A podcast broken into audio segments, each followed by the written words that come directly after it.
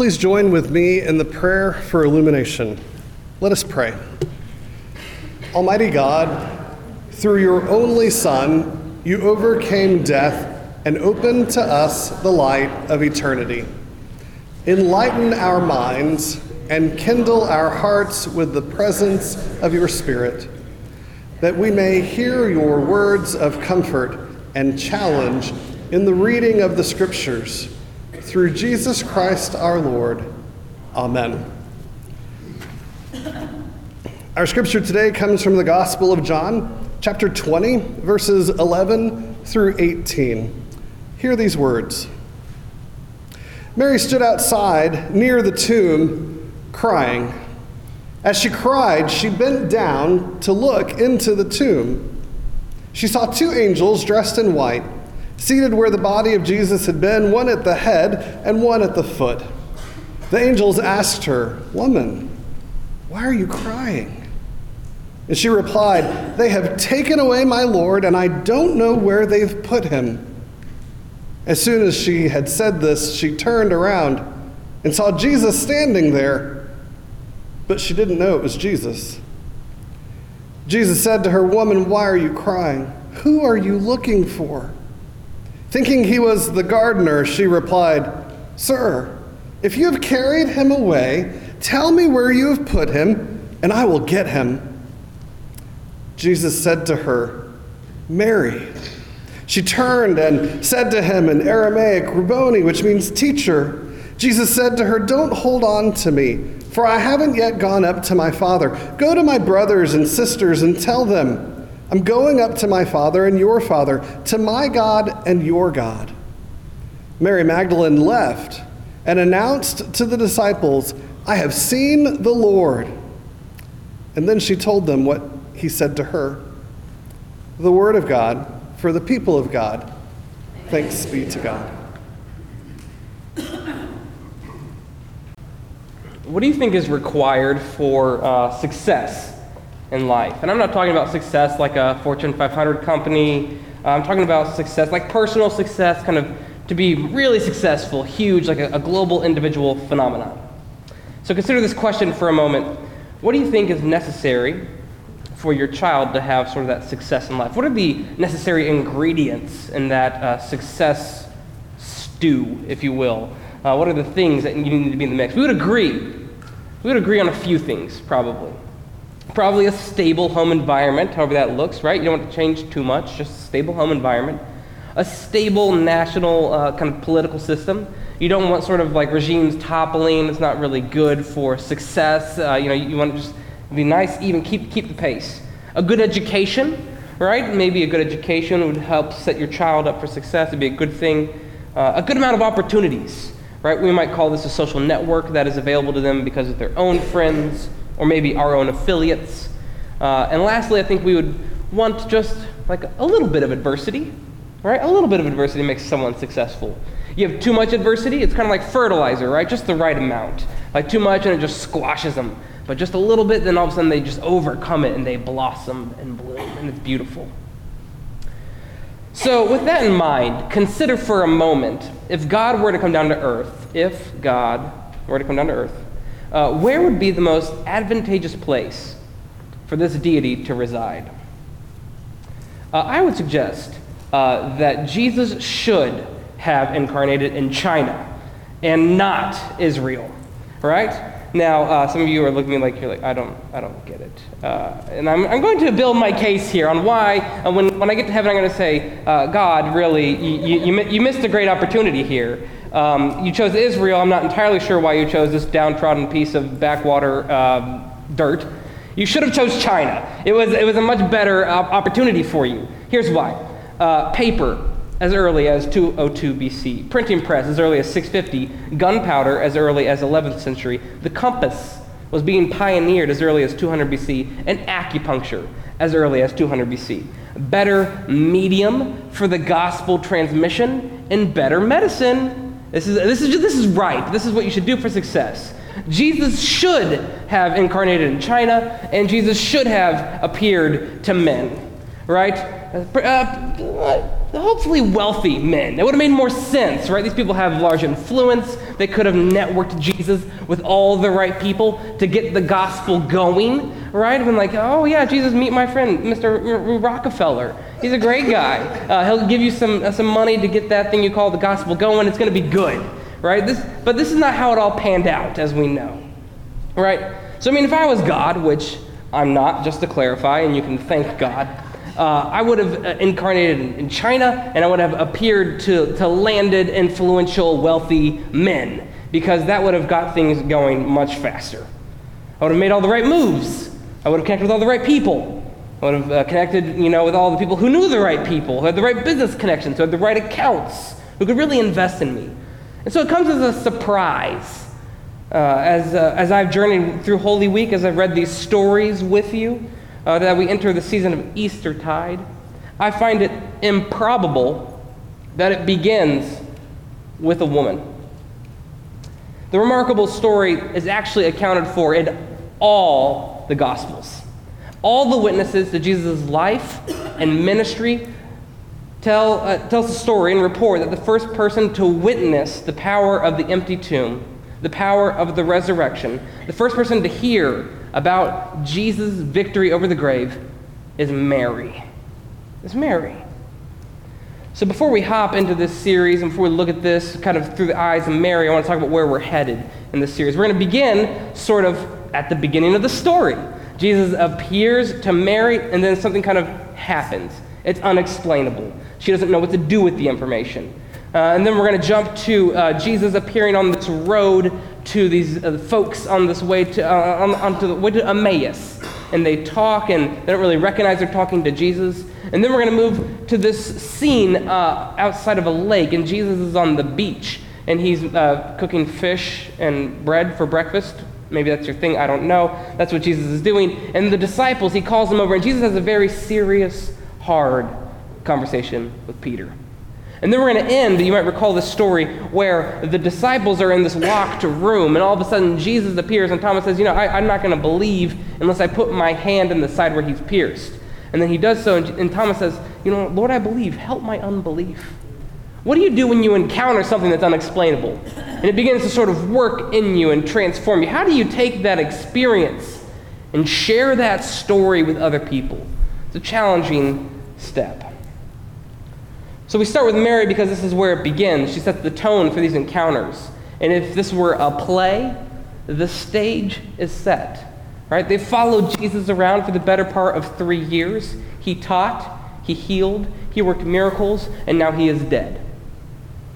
Mary comes to the tomb. The disciples, typified as 12, have all fled and abandoned the cause. The women remain. Now, there's a lot of Marys in the Bible. This is probably my favorite photo of Mary. Mary's often depicted as sort of this Caucasian woman. I don't know why.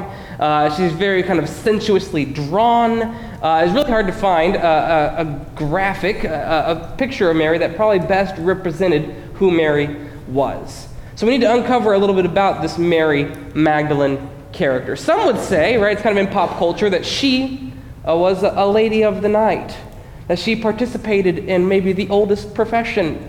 Uh, but as you read the text more and more, uh, Jesus encountered many prostitutes. And they're always sort of just kind of blankly stated like that. When he encounters Mary Magdalene, the word prostitute is never found attached to her name. There is no evidence to suggest that Mary Magdalene was a prostitute. You kind of read the text differently when you go, oh, I, guess I didn't really, I thought that, but now I'm kind of seeing it. It's not in the Bible.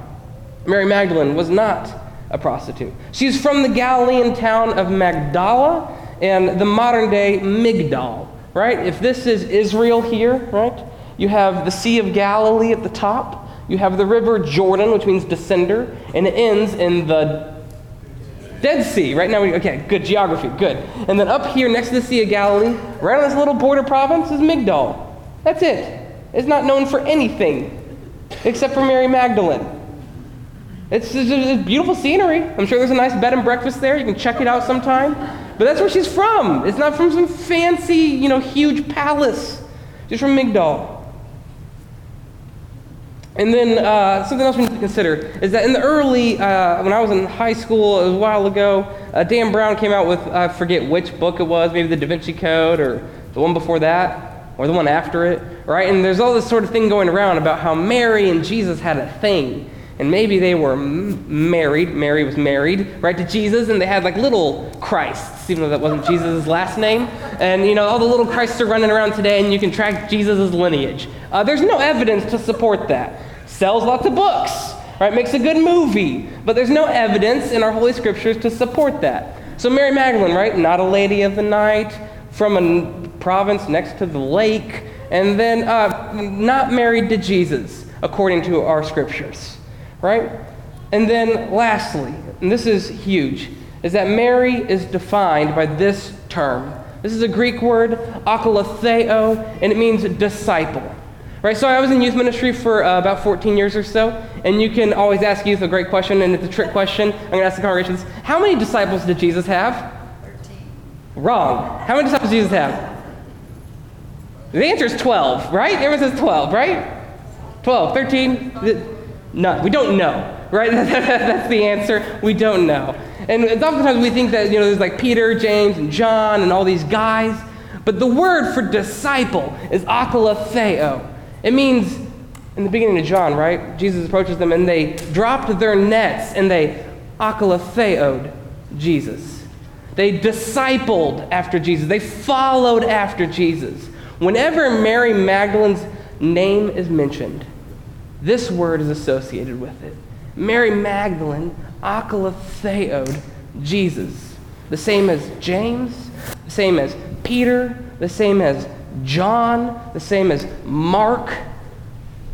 Jesus had female disciples. They followed Jesus. There are women in the upper room in Acts when the Holy Spirit comes. Mary's there, Jesus' mother. Mary Magdalene is gathering with the 12 typified men and akoloutheoing Jesus. They are all there as disciples, and the Holy Spirit pours out on the disciples of Jesus. Mary Magdalene was an apostle, she was a disciple of Jesus. That changes the way that we typically view this story, changes the way that we encounter this woman who is Mary. Now, this sermon is uh, not a sermon on the role of women uh, in Scripture, and it's not a sermon on the role of women as disciples of Jesus. I'm sure that sermon will come later on uh, in my tenure. Just hang on for it.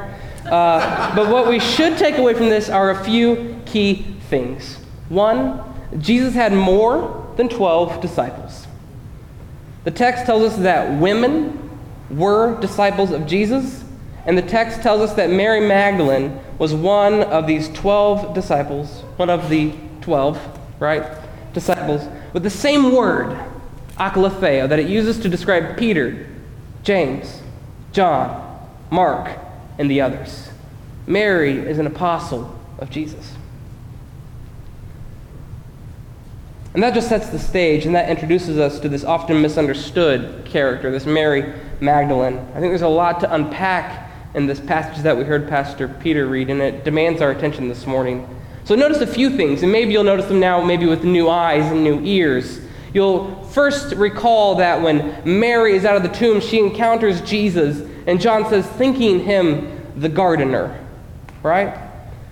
John does this all the time with language. The, the author of the Gospel of John will use a word and it, and it calls us back to something else, either in John's own book or in the whole of Scripture. Thinking him the gardener, John is pointing us back. When was a time when people were in the garden? When they were walking with the gardener, when they encountered a gardener, when the gardener was Adam, if you recall, the first thing entrusted to him is to care for and tend for the, the garden. John is, is using that word to sort of call us back to say, you remember that time when humanity walked with God?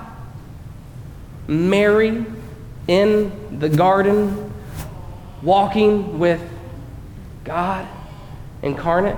Jesus is right in front of her, and she does not recognize him. She, she thinks he's the gardener. John is, is calling us back to this echo of Genesis that where Adam failed, Jesus succeeds.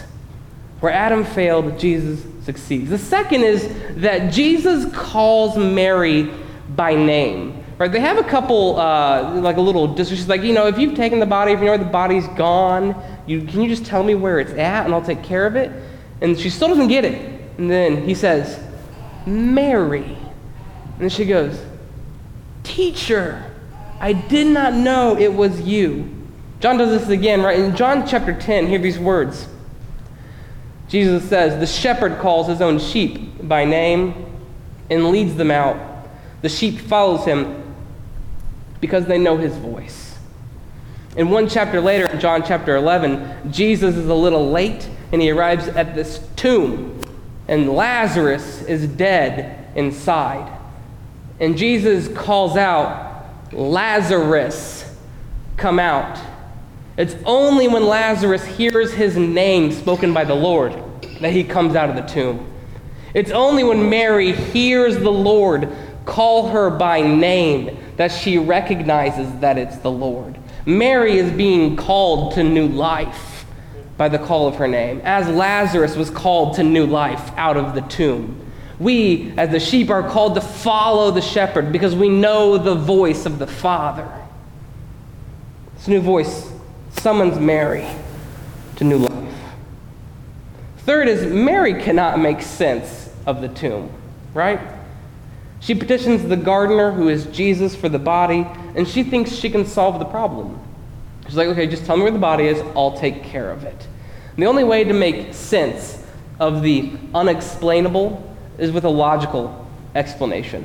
Well, clearly, uh, the grave must have just been robbed. And so if you just, you know, we can solve this, we'll get the body back, it'll be fine. And so notice after all the suspecting him as the gardener, Jesus asks this question. The first words spoken by the resurrected, resurrected Christ are Whom are you looking for? Whom are you looking for, Mary? Again, John does this with language. He kind of calls up things in us. The first words in the Gospel of John that Jesus speaks, right? John the Baptist, his disciples are there, and he says, What are you looking for?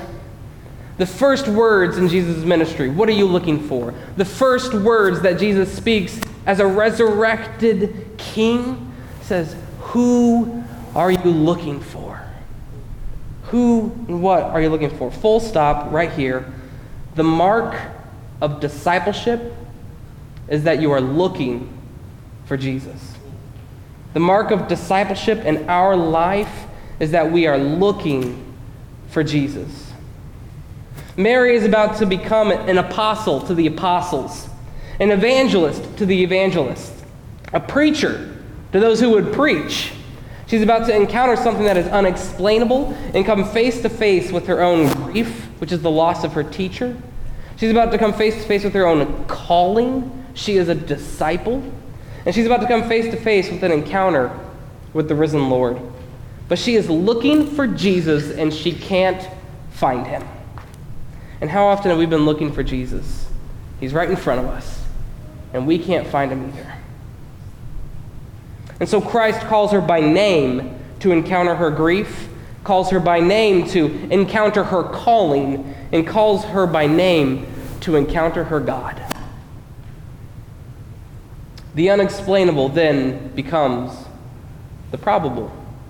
The risen Lord, the, the resurrected Messiah, the King of Kings and the Lord of Lords, appears to a woman, comforts her, and then sends her out, entrusting her with the most important news in all of human history ever, bar none. She's entrusted to tell the disciples that the Lord is risen, that death could not hold him, that death is defeated, that redemption is here, Hosanna, and that the King is among us today. And there's so much happening at the start of the story that if we aren't careful, we miss it. The improbable becomes the only way that God works. The improbable becomes the only way that God works. The marginalized are given a stage, the weak are made strong, and the grieving find comfort. Mary is given the story to tell, and Jesus, Jesus demands that the good news come from the voice of someone who never gets to share good news. You don't have to have a, have a, a fancy degree. You don't have to be ordained to ministry. You don't have to have been a Christian for ages upon ages. The only thing you need to tell the story of this unexplainable event is an encounter with God. If God has been made real in your life, you have a story to tell. And if God has shown up in your life, you have a story to tell. If you've suffered and grieved like Mary, you have a story to tell. If God has done something and you can't explain it, you have a story to tell. And so maybe this week, ask someone their story. Hear someone else's story. Ask them about the role that faith plays in their life. And so may we be like Mary. May we have the courage that we don't necessarily have to have all the training, have all the words, have all the answers, but that something happened. It might be difficult to explain, but I'm compelled because it's stirring up inside of me that I have to share this story of my encounter with God. In the name of the Father, the Son, and the Holy Spirit. Amen.